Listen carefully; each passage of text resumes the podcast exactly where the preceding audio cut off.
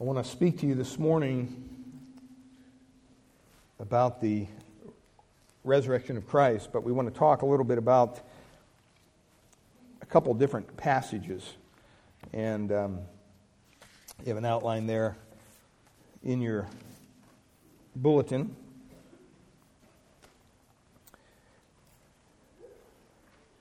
Some of you may remember reading and reciting the Apostles' Creed early in your uh, religious upbringing.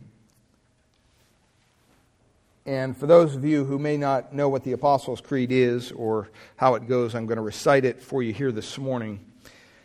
It says, I believe in God, the Father Almighty, creator of heaven and earth, and in Jesus Christ, his only Son, our Lord, who was conceived by the Holy Spirit, born of the Virgin Mary suffered under Pontius Pilate, was crucified, died and was buried, and descended into hell. On the third day, he rose again from the dead. He ascended into heaven and is seated at the right hand of God, the Father Almighty, from where he will come to judge the living and the dead. I believe in the Holy Spirit, the Holy Catholic Church, the communion of saints, the forgiveness of sins the resurrection of the body, and life everlasting. That's the Apostles' Creed.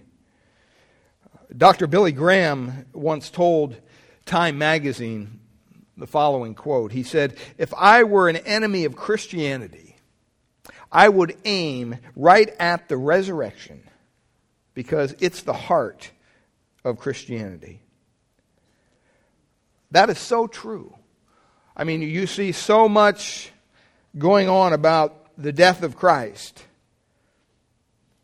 There's a commentator on the Fox Network who has a new book out, Killing Jesus. And he's written this book to straighten us, straighten us all out, all of us, as he refers to Bible thumpers, on all the inconsistencies in Scripture. Uh, Mr. O'Reilly needs to come to the Lord, give up his false religion, and come to Christ.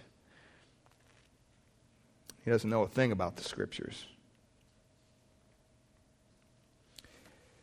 Dr. Funk explains what happened to Jesus' body.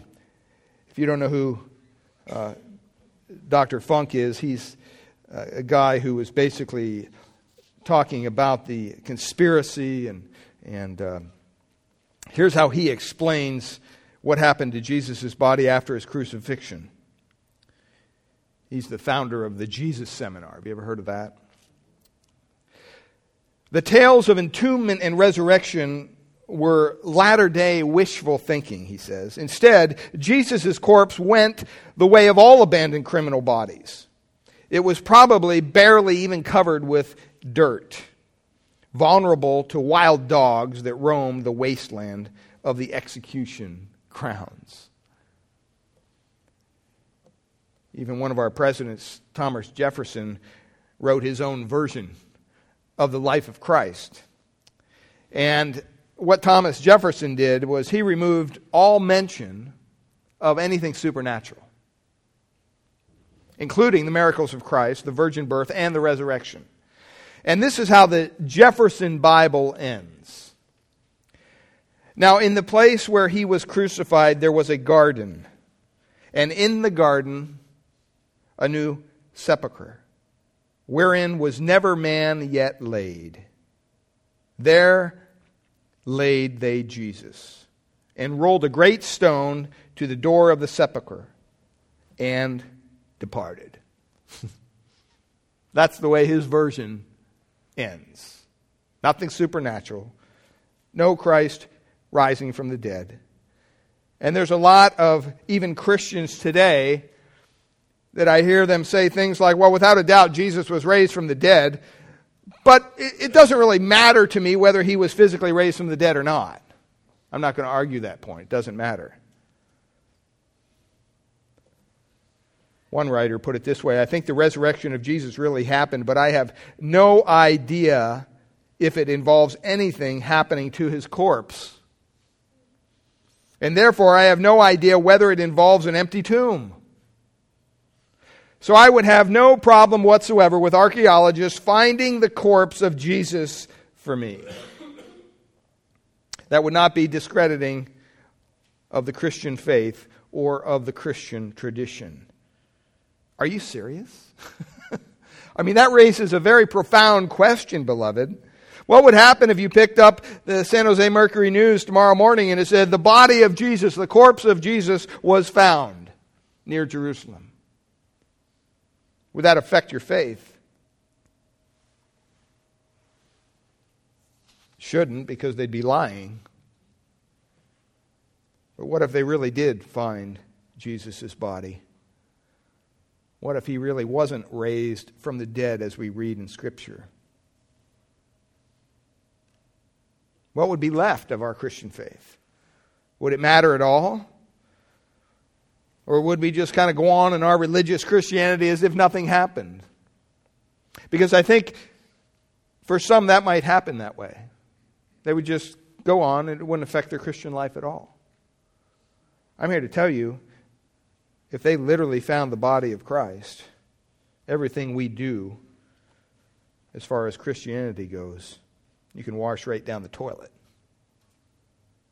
All your religion, all your beliefs, all your prayers, all your hope, any hope of forgiveness of sin.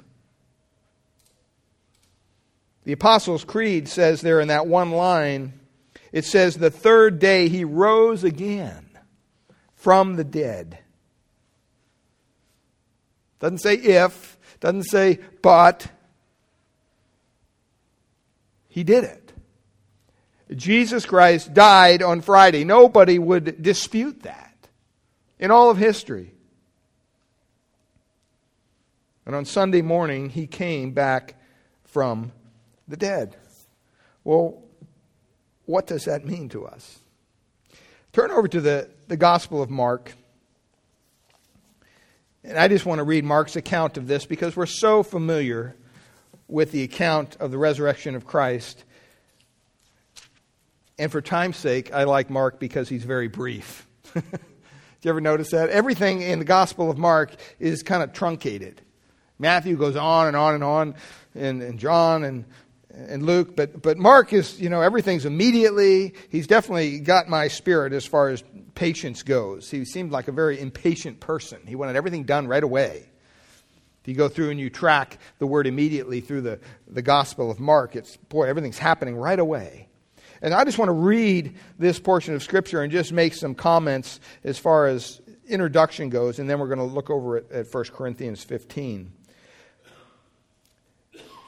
But it speaks here of the resurrection of Christ. It says, when the Sabbath was passed.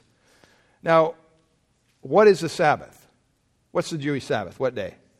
Saturday, right? Now, in Jewish social circles and religious circles, everything was focused around the Sabbath. They didn't have Sunday and Monday and Tuesday and Wednesday like we do. It was always the first day, the second day, the third day after the Sabbath. That's how they numbered. They numbered their days according to the Sabbath. And the Sabbath ran from sundown to the following day. And so when you stop and you think here, it says, when the Sabbath was passed, all right, this is clearly the Sabbath is over. Sunday morning, as we know it. It's probably early in the morning. Some of the gospel writers say that it was still dark, and some don't. Some say as dawn was appearing. If you want a fun little thing to do, read all the gospel accounts of the resurrection of Christ, and you'll get the whole picture. But to me, a lot of people will look at that and say, oh, they contradict one another. Like Mr. O'Reilly thinks that he has to straighten out the Word of God in his book. They don't contradict one another. They complement one another. It's just different individuals telling their story. That's a testament to the authenticity of the Word of God. Think how it would be if they all read exactly the same. It wouldn't take me long to sit back and think, I think these guys kind of just got together and made this story up. But when you read through the different gospel accounts, they all pretty much say the same thing. with a different take on the actual facts. It's kind of like if there was an accident down here on the corner of McGarvey and Roosevelt, and we were all out there watching it, and the police came to interview us, we'd all have a different take on the accident. Well, how fast was he going? Some would say, oh, he's going fast. I mean, well, he wasn't going that fast, but the other guy, he was zipping through that red light or stop sign, and well, no, he didn't go through the stop. We'd all have a different take on it. Why? Because we all see different things. Our all our minds, our our eyes focus on different things. And so the, the distinctions between the Gospels doesn't say that, oh, they all contradict one another. No, it, it, it complements the whole story. And isn't it interesting that one detail that all of the Gospels have included is that on the third day, Christ rose from the dead.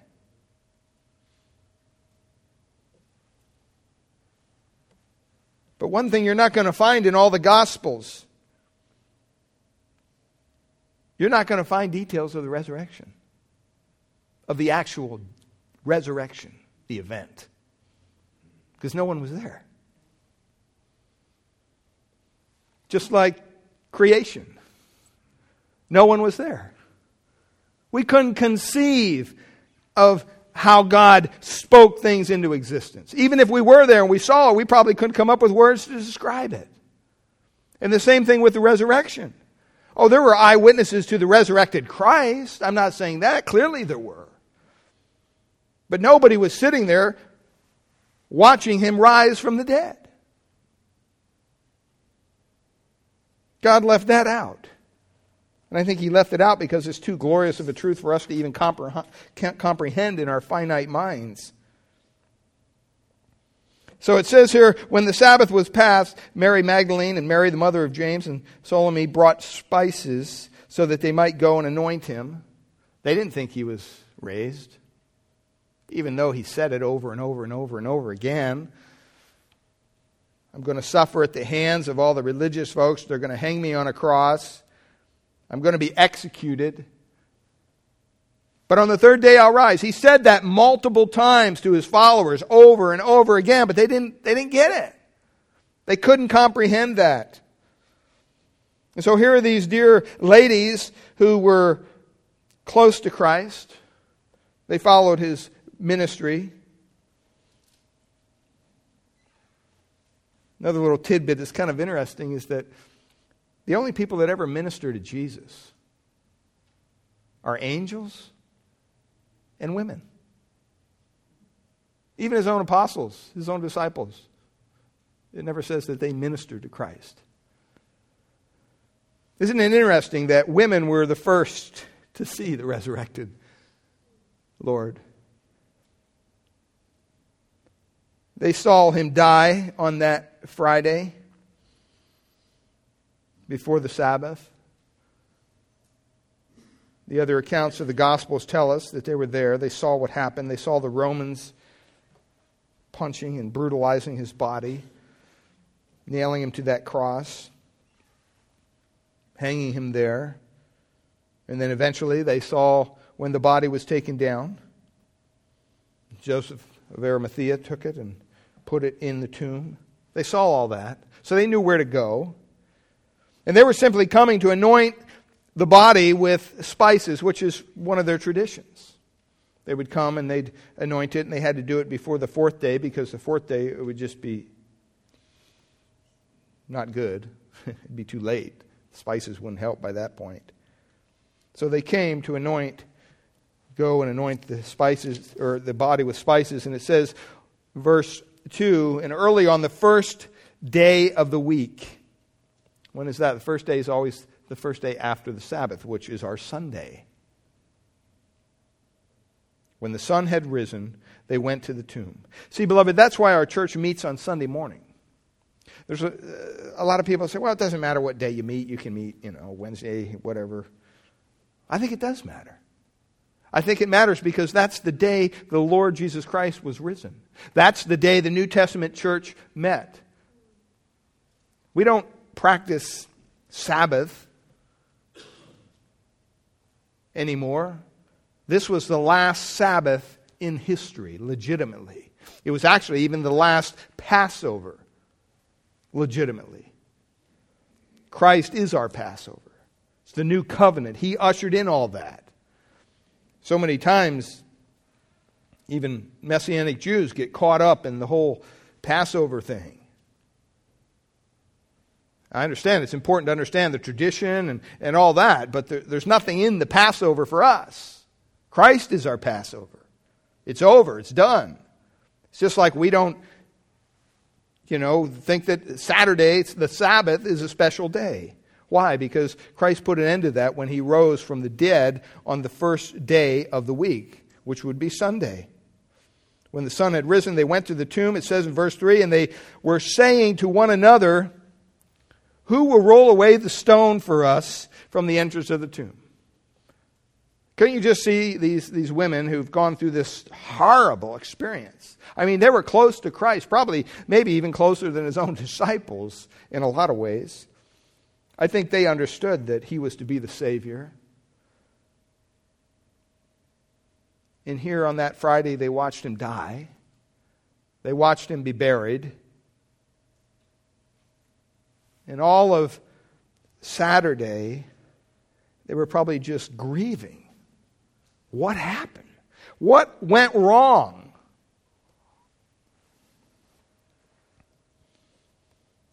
And they're on their way to the tomb with these spices in hand, and they're probably trying to comfort one another, maybe almost as a diversion from their grief. How are we going to get in? I mean, the stone that they, they, we saw them put in front of Jesus' tomb was enormous. How are we going to get into the, the tomb? We didn't think of that. Who's going to roll away the stone? Just about that time, it says they arrive at the garden tomb there. Looking up, they saw the stone had been rolled back. Wow. Can you imagine? When I go back east, I always make it a tradition to go over to our family burial plot. And my wife asked me one time, Why do you do this? I don't know. Pay respect? I don't know. I understand it's just a dead body in the, the, the grave there. That's not where my loved one is. But can you imagine if I went over there pulled up to the plot. Someone had taken a shovel and dug up the coffin. I mean, that would be a little weird. Like, what's going on here? And you look in the hole and there's nothing there. And the coffin's open. No bones, no nothing. That would be a little freaky. That would be a little hard to digest. It says that it was very large. It rolled back. The stone was rolled back because it was very, it was very large. In verse 5, and entering the tomb, they saw a young man, which is an angel, we know from the other accounts, sitting on the right side, dressed in a brilliant white robe. It says they were alarmed. Yeah, you think? I mean, first of all, the, the stone is moved away. They go to go into the, the, the, the tomb there and they saw a young man, an angel, supernatural being, on the right side dressed in a white robe. And then he spoke to them. Verse 6. Do not be alarmed. It's funny how when angels speak in the Bible, they can always be understood. They always speak in the language of their hearers. And by the way, they're always men, there are no female angels. Do not be alarmed. You seek Jesus of Nazareth who was crucified. He is risen. He is not here.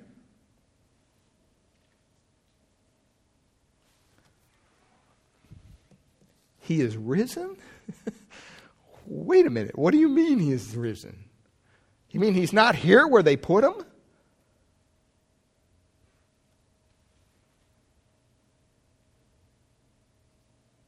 He's not here. See the place where they laid him. And they're looking and they see the burial garments there. Other accounts tell us even how they were folded and all sorts of things. It also tells us that one of the Marys didn't even go in, she ran right away to tell the disciples. That's what the other gospel accounts tell us. And her idea was somebody stole the body. somebody stole the body.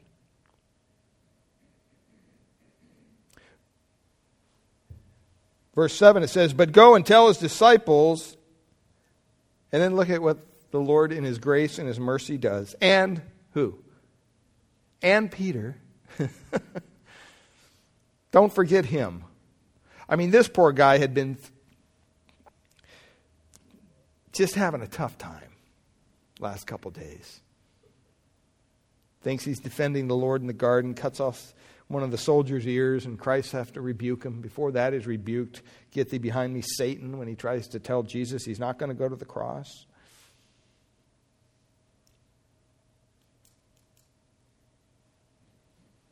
Denied Christ. Go tell his disciples, and don't forget to tell Peter, because he's going to need to hear this, that he is going before you into Galilee. And there you will see him just as he told you. See, and we're not going to go into this, but in other Gospels, and, and previously even in the book of Gospel of Mark, Jesus told his disciples exactly what was going to happen. I'm going to die. I'm going to be raised on the third day, and I'm going to be with you in Galilee. I'll, you'll see me in Galilee. He told them, Go to Galilee after all this happens. Did they go to Galilee? No, they didn't go to Galilee. It Took them eight days to go to Galilee.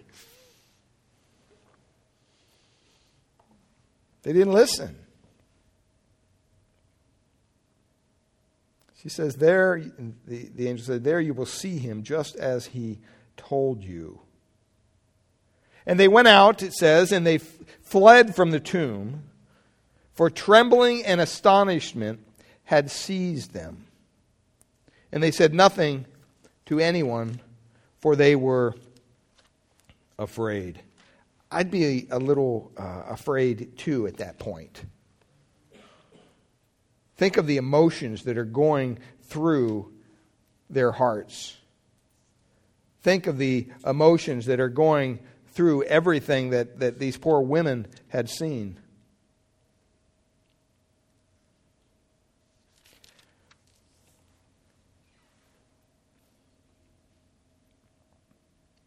In Matthew's account in, in chapter 28.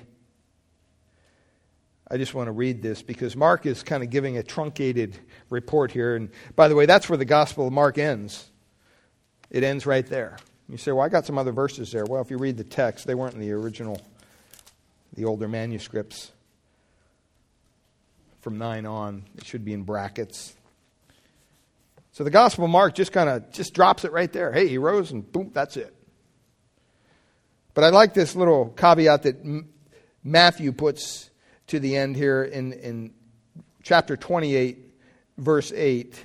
It says, So they departed quickly from the tomb with great, or with fear and what? Great joy.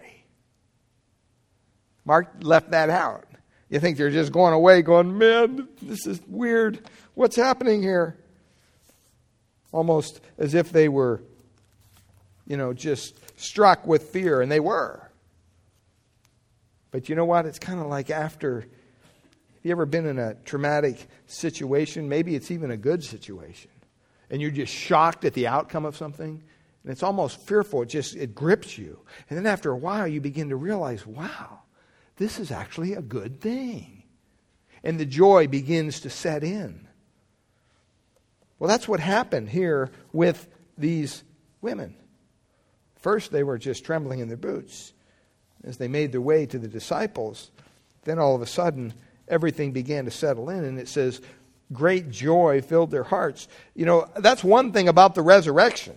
If there was no resurrection, there would be no way that we would be here today. There would be no way that the Christian faith would have ever survived at all. I want you to turn over to 1 Corinthians chapter 15 because this is kind of where we're going to spend the rest of our, our time. 1 Corinthians chapter 15. Because this tells us what does this resurrection mean? When they say that Jesus rose from the dead on the third day, what does that mean? Well, we know that Jesus truly died on Friday afternoon. And we know that from the gospel accounts on the third day, on Sunday morning, he personally, bodily, physically, actually, literally rose from the dead, never to die again. See, his resurrection was special in the fact that other people have been raised from the dead at this point, right? Jesus rose, raised a couple people from the dead. But they were going to have to die again. Not so here. He rose personally. It was Jesus himself, it wasn't some substitute. He also rose bodily, meaning that it was his crucified body that was raised from the dead.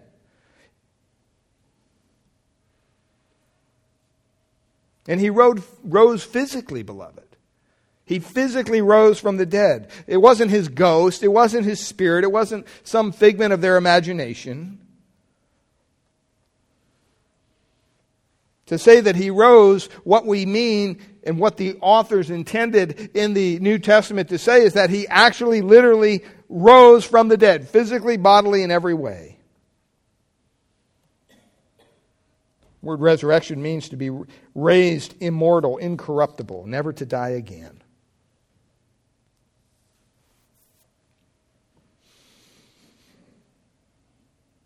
And here, Jesus, having once experienced death, the Bible says, and having triumphant over it, triumphed over it, he would never, ever have to die again. He was raised immortal, alive from the dead.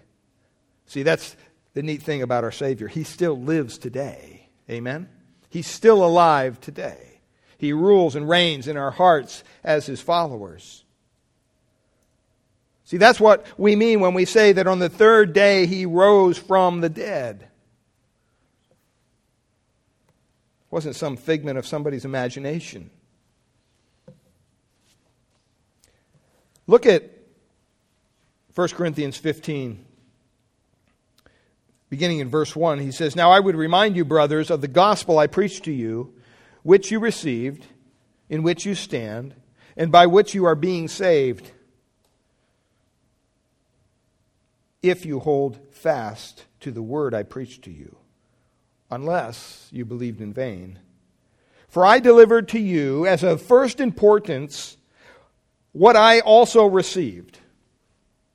Well, what is that, Paul? That Christ died for our sins in accordance with the Scriptures, that he was buried, and that he was raised on the third day in accordance with the Scriptures and that he appeared to Cephas, then to the twelve, and then he appeared to more than 500 brothers at one time, most of whom are still alive at the time of this writing. Though some have died, some have fallen asleep. Verse 7 Then he appeared to James, then to all the apostles. Last of all, as one untimely born, Paul says, he appeared also to me. For I am the least of the apostles, unworthy to be called an apostle, because I persecuted the church of God. Here is someone who was so affected by the resurrection of Christ that be, before Christ came into his life, he was out there killing, murdering Christians. As part of his, what he thought his religious duty as a Pharisee. To squash out this Christian faith.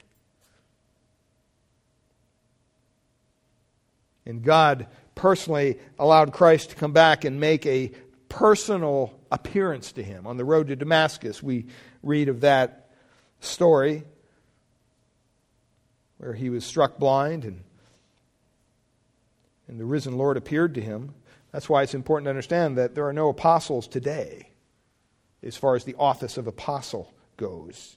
Paul was basically the last one.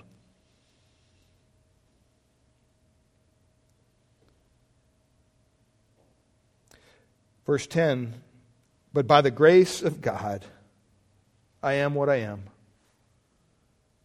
And his grace toward me was not in vain. On the contrary, I work harder than any of them. Though it was not I, but the grace of God that is with me. Whether then it was I or they, so we preach, and so you believe. He's not making it a personal issue here. He's saying God just chose to lavish his grace upon me. I didn't deserve it. I was actually killing Christians before I was a Christian. That's what Paul's saying. Verse 12 Now, if Christ is proclaimed as raised from the dead, how can some of you say that there is no resurrection of the dead? But if there is no resurrection of the dead, look at the consequences, then not even Christ has been raised. See, there was some teaching going around in the early religious days of the church saying, oh, there's no such thing as resurrection. What are you talking about? The Sadducees were one of the groups that purported such a teaching. They didn't believe in the resurrection. And if Christ had not been raised, verse 14, then our preaching is in vain and your faith is in vain. Why does it matter? Let me tell you, first of all, it matters because that's what the Bible teaches. The resurrection of Jesus Christ is a real theological teaching that occurs in the pages of Scripture. There's no confusion on that point. Everything in the gospel records, everything in the book of Acts, everything in the epistles is in perfect harmony with the simple point Jesus died and then he rose on the third day. It's what the Bible teaches. Secondly, this is what really happened. If you'd been there on Sunday morning, you would have seen the empty tomb. This isn't a story made up by a bunch of people. If you had been with the disciples, you would have seen Jesus alive from the dead. Like Thomas, you could have taken your fingers and put them into the wounds in his side. It's what really happened. And this is what the church has always believed. This isn't some newfounded truth. The resurrection of Christ has always been a fundamental truth of Christian doctrine. It's one part of that tiny handful of things that's always been believed by all Christians everywhere. And it's what unites Christian denominations, big and small, together around that truth. I'd be as bold to say as if you don't believe in the resurrection of Jesus, then you're not a Christian. Period. You've placed yourself outside the boundaries of Orthodox Christianity. If you don't truly believe it, you're not a Christian at all.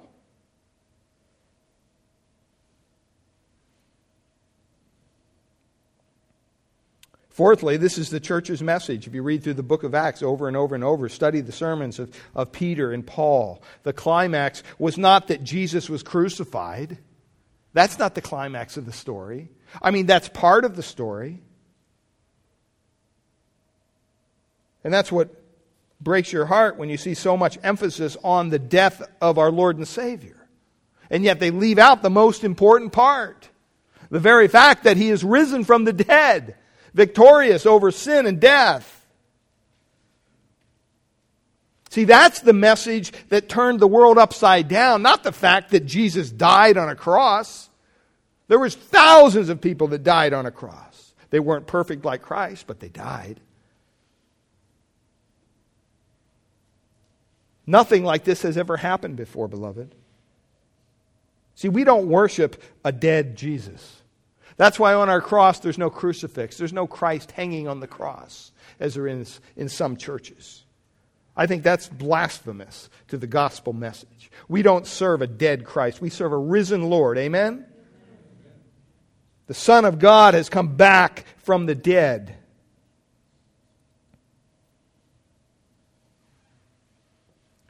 Scripture says that Jesus, Jesus was crucified once for all and our cross is empty to remind us that though he died, he did not stay dead.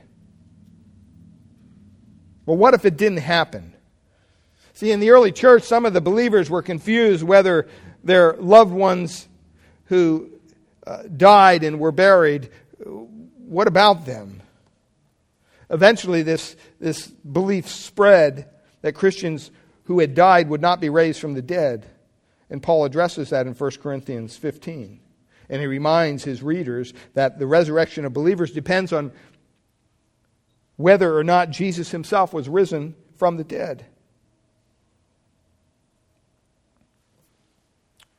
I mean, when we stand at the graveside of a loved one, it's very easy to become overwhelmed with the power of death. It's an awful power. It's not unusual to wonder are we ever going to see this person again?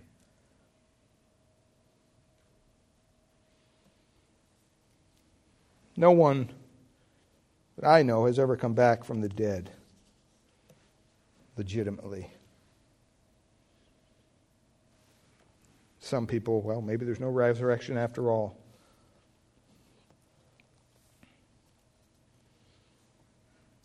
See, Paul does not rebuke the Corinthians for their fears and their doubts.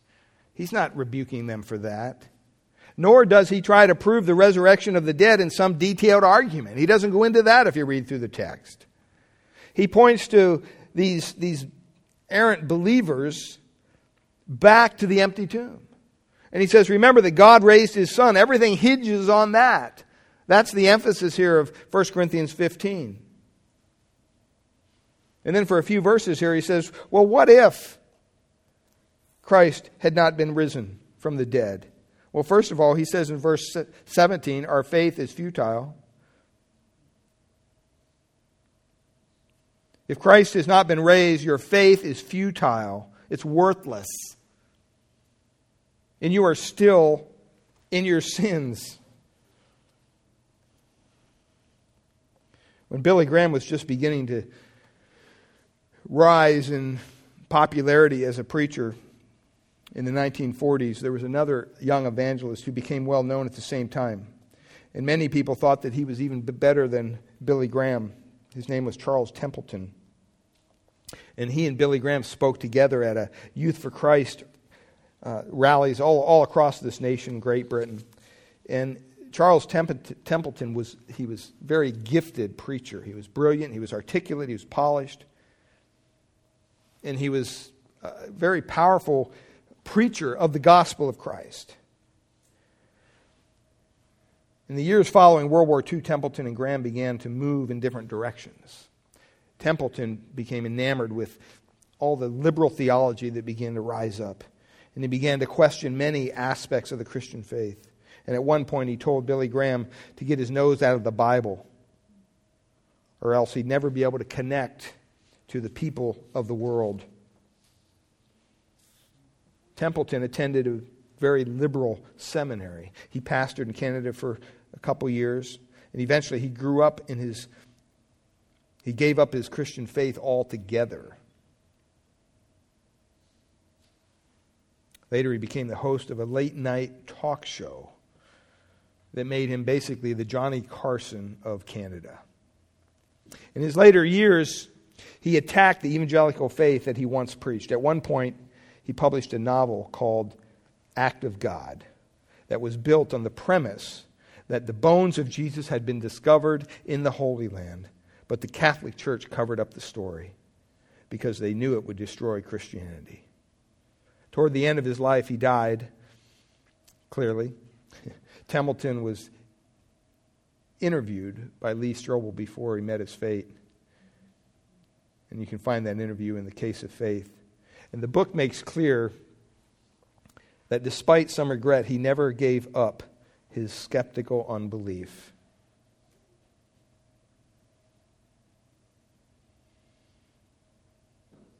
See, he understood exactly what the Apostle Paul was saying. Templeton did. If Christ is not risen from the dead, then the Christian faith collapses like a deck of cards. Our faith is futile. And then it says there in verse 17 that we're still in our sin. Heard a guy pray one time, Lord Jesus, if you didn't rise from the dead, at least we know our sins are forgiven. No, they're not. Sorry. If Jesus didn't rise from the dead, you still owe a big debt of sin. That's the exact opposite of what Paul says. There is no forgiveness if Christ hadn't risen from the dead, and we are eternally lost if Christ is still in the tomb. That's why our, our Christian faith hinges on the resurrection of our Lord and Savior. Thirdly, we'll never see our loved ones again if Christ hadn't risen from the dead. Verse 18 said, Then those who have fallen asleep in Christ are lost. Christ hadn't risen from the dead. They're not going to be raised from the dead. And you know what? Death has won its final victory if Christ did not rise. And then verse 19, I like what Paul says. And if, if in Christ we have hope in this life only, we are of all people most to be pitied. Christ hadn't risen from the dead, man. We just have pity on us because that's all we got. I hear some people saying, even when they're sharing Christ in evangelism, well, even if Christianity isn't true, it's still the best way to live. No, it's not. That's ridiculous. I mean, if, if Christ didn't rise from the dead and Christianity isn't true, let's give all this stuff up. Let's give up all our quote religion and go jump in the world with everything it has to offer because it doesn't matter. Makes no difference whatsoever at that point. Why would anyone want to believe in a Christian faith where its leader, its founder, Christ, the very foundation of the faith, is a liar? Said he was going to raise on the third day. If he didn't do it, well, that makes him a liar. Makes him a scam artist, is what it makes him. Jesus didn't rise on the third day, then the Hallelujah chorus is just another piece of music. Doesn't mean anything. Nice to listen to, but it's not based on any truth. If Jesus did not rise, then our prayers are empty. Our preaching is in vain. Our missionary work is useless. The church itself is in danger because it stands for something that's not even true. If Jesus is still in the grave, then we're just talking nonsense. Be better to go talk about Easter bunnies and chocolate eggs. I mean, that's what Paul is saying here.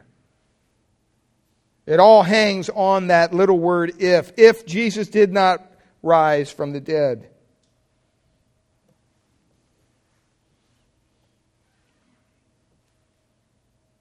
But what if he did? What if he did? What if he really is who he said he was? What if on the third day he really did rise from the dead? And when they really went to that tomb, that the stone was removed and there was no body there. And then he really did show himself to over 500 people and the apostles and the disciples and the women. What if all that is true? What difference does it make? Well, Paul states the negative and then he positively asserts this positive truth in verse 20. But, he says in verse 20, but in fact, Christ has been raised from the dead. The first fruits of those who have fallen asleep.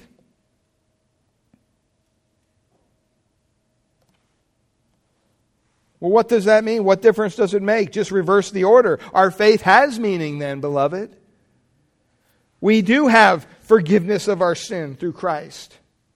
We will see our loved ones who died in Christ one day. And we can definitely be certain about our own future because the, the Word of God clearly is true. There's hope for the hopeless. That light shines from heaven in the midst of the dark corners of the world. And now we can say to anyone if you come to Christ, if you commit your life to Christ, if you humble yourself, admit your sin and your wickedness, and come humbly before a holy God and claim the work of Christ on Calvary as your own. Hold on to it. Turn from your sin and turn to the Savior. He will not turn you away. No one is beyond the reach of God's grace. Look at the Apostle Paul. I mean, he was a guy that went out and, and murdered Christians in religion's, religious name, in his own religion's name. That's why he did it. Thought he was doing the right thing, squashing out this Christian faith. And yet Christ saved even someone like that. No one is ever beyond the reach of God's grace. Whatever your sin might be, no matter where you've been or what you've done, I'm here to tell you, beloved, that the blood of Jesus Christ can forgive you. He can wash you clean in one great moment of transformation, as only He can do. And heaven now can become as real as death, which in Christ has lost its victory. See, we still die as Christians, but you know what? We don't stay dead. There's good news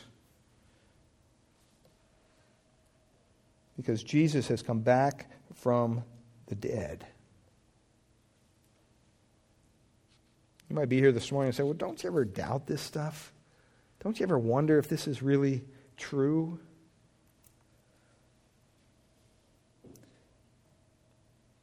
You know, I, I don't talk about it much, but I'll be open and frank. I doubt every day. I doubt things every day. I don't know how a person could be a Christian and not have doubts from time to time. See, if we don't have doubts, then what does our faith mean? Faith requires doubt in order to be faith. See, if you ever arrive at a place where all your doubts are gone, I think that place is called heaven. We're not there yet, right? On earth, doubts abound in your heart as in mine.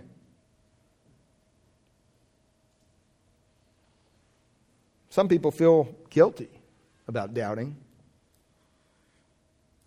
I thank God for my doubts because it keeps me dependent on Him.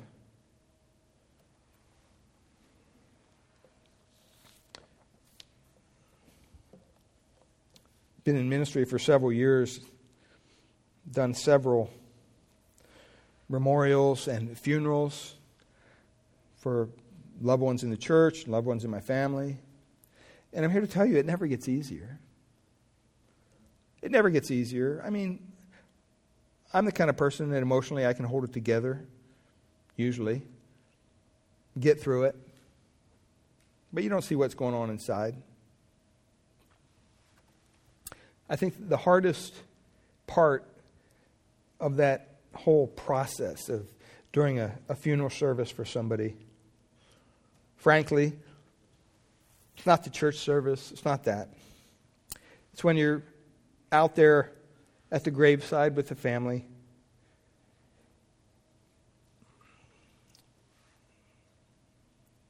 And you're walking away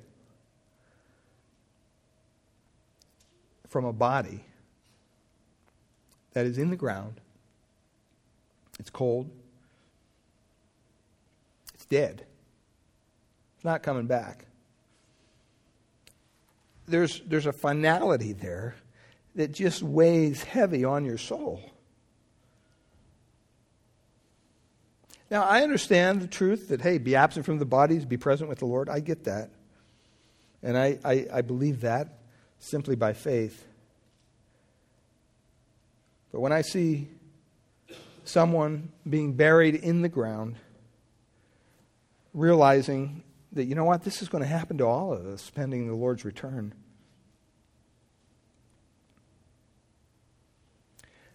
I'm so glad that the resurrection doesn't depend on my words. because my words have no power whatsoever to raise the dead. Matter of fact, I can faithfully say everyone that I've buried is still in their grave. They're still there still waiting for that first resurrection. Well, where do we find hope then in the face of death? Where do we find it? We find it in the risen Lord. We find it in a God who's intimate with his creation. He's not a God who's off somewhere, created us and let us go. No, the Bible says that he, he desires to know you.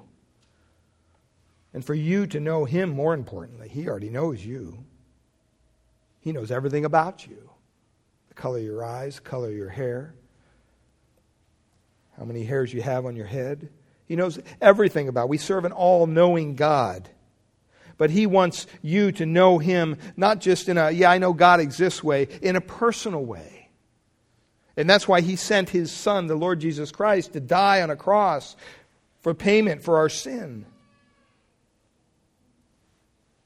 Because he cares. He loves you. He doesn't want you to go into an eternity where you'll be faced with the judgment of God in a place called hell that really does exist.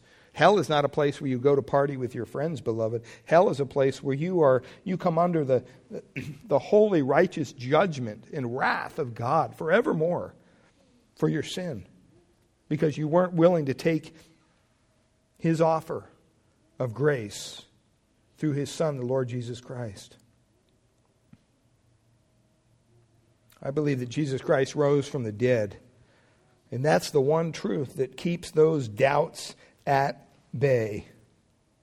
Our faith rests on what happened in that garden tomb in Jerusalem some 2,000 years ago.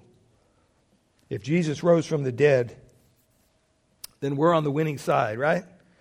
Death has no has had a field day for a long time in this world. Lots of people go to cemeteries and no one ever comes out. No one except Christ. I pray that you will find hope in the risen Savior. You can go to all the tombs of the founders of the great world religions. Mohammed. If you go to his grave, here, Buddha.